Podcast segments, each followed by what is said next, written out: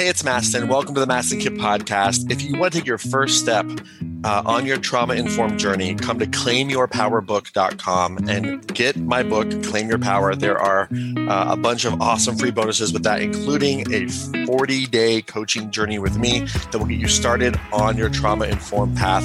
Claimyourpowerbook.com enjoy. It's awesome. I put my heart and soul into it. And if you want to really start your journey to do your trauma work, claimyourpowerbook.com is the place to go to get my book, Claim Your Power, and to get a bunch of free bonuses, including free coaching with me for 40 days. Please enjoy today's episode. Hey there, it's Mastin Kipp, and I'm so excited to be with you today.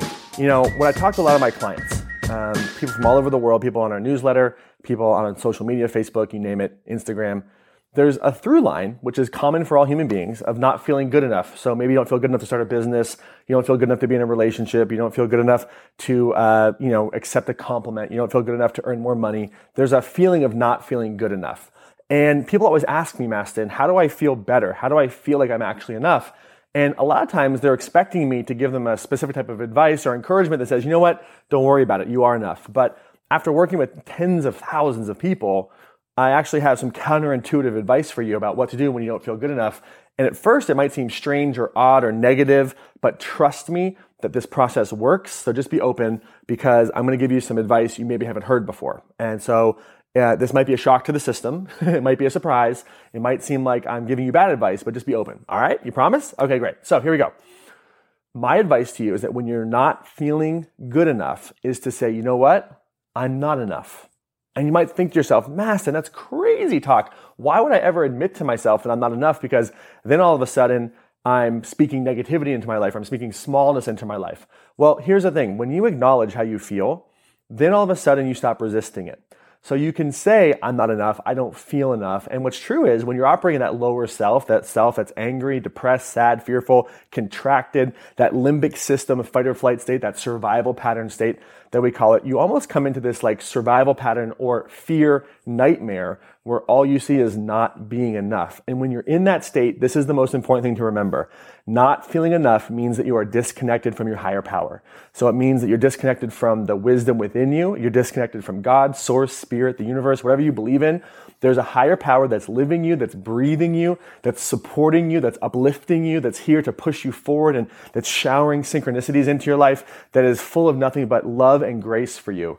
And when you feel like you're not enough, you are disconnected from that source through fear, through trauma, through constriction, through contraction, through tension in the body, through a limiting belief or a survival pattern that you have. And so your job is to first identify and admit that you're feeling that way and make it your conscious intention to connect back to your higher power. So I'm not here to tell you what to believe or who to believe in. So this isn't, you know, a, uh, specific religious doctrine, but it is true that human beings need to feel connected to a power greater than them. I'll give you an example.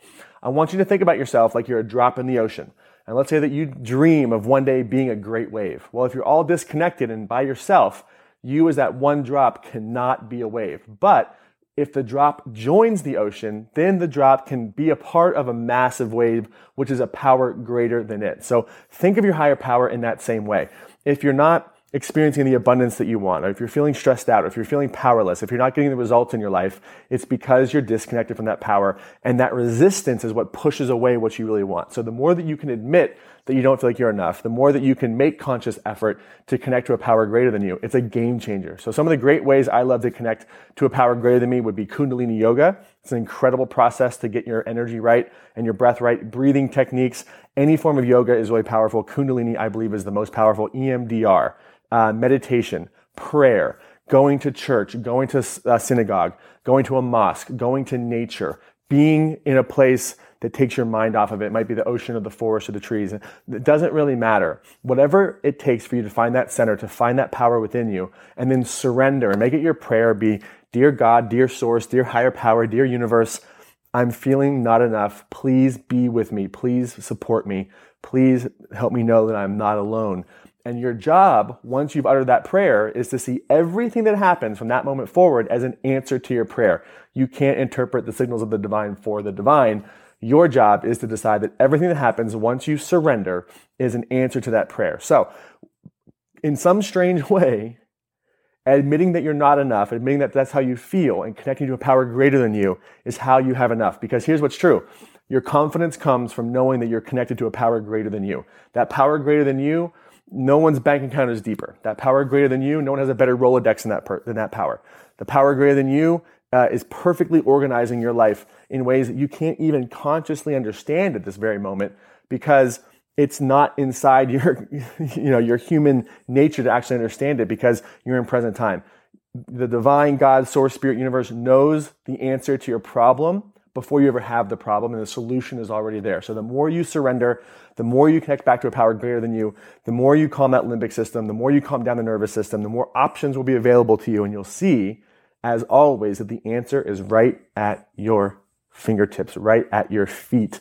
You were just too scared to look down. So, today, how can you admit that you feel like you're not enough? How can you admit that you feel powerless? How can you surrender that control to a power greater than you and connect back to that source, that spirit, that universe, that God, that loving divine intelligence? What is your plan? Because we want to really take action and make it real here. This isn't something that we just want to think about for a moment in time. We want to actually put it into action. So, what are you going to do today to connect back to that power greater than you. And when you do, that's how you find your confidence. As always, this is Mastin Kipp saying, I love you. Thank you for watching. Remember to get out there, take action, and make it real. We'll see you soon.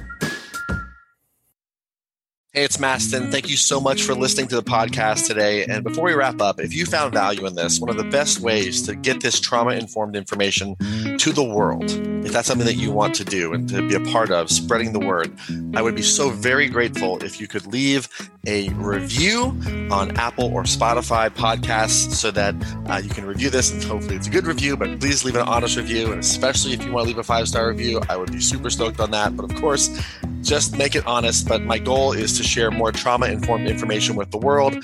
And I need your help to spread this information and reviews matter. So if you feel called to do that, would very much appreciate it. If you got value from this episode and from this podcast, would very much appreciate it. And uh, thank you so much for hearing me out. And if you feel called, please leave a review on Apple or Spotify, and we'll see you in the next episode.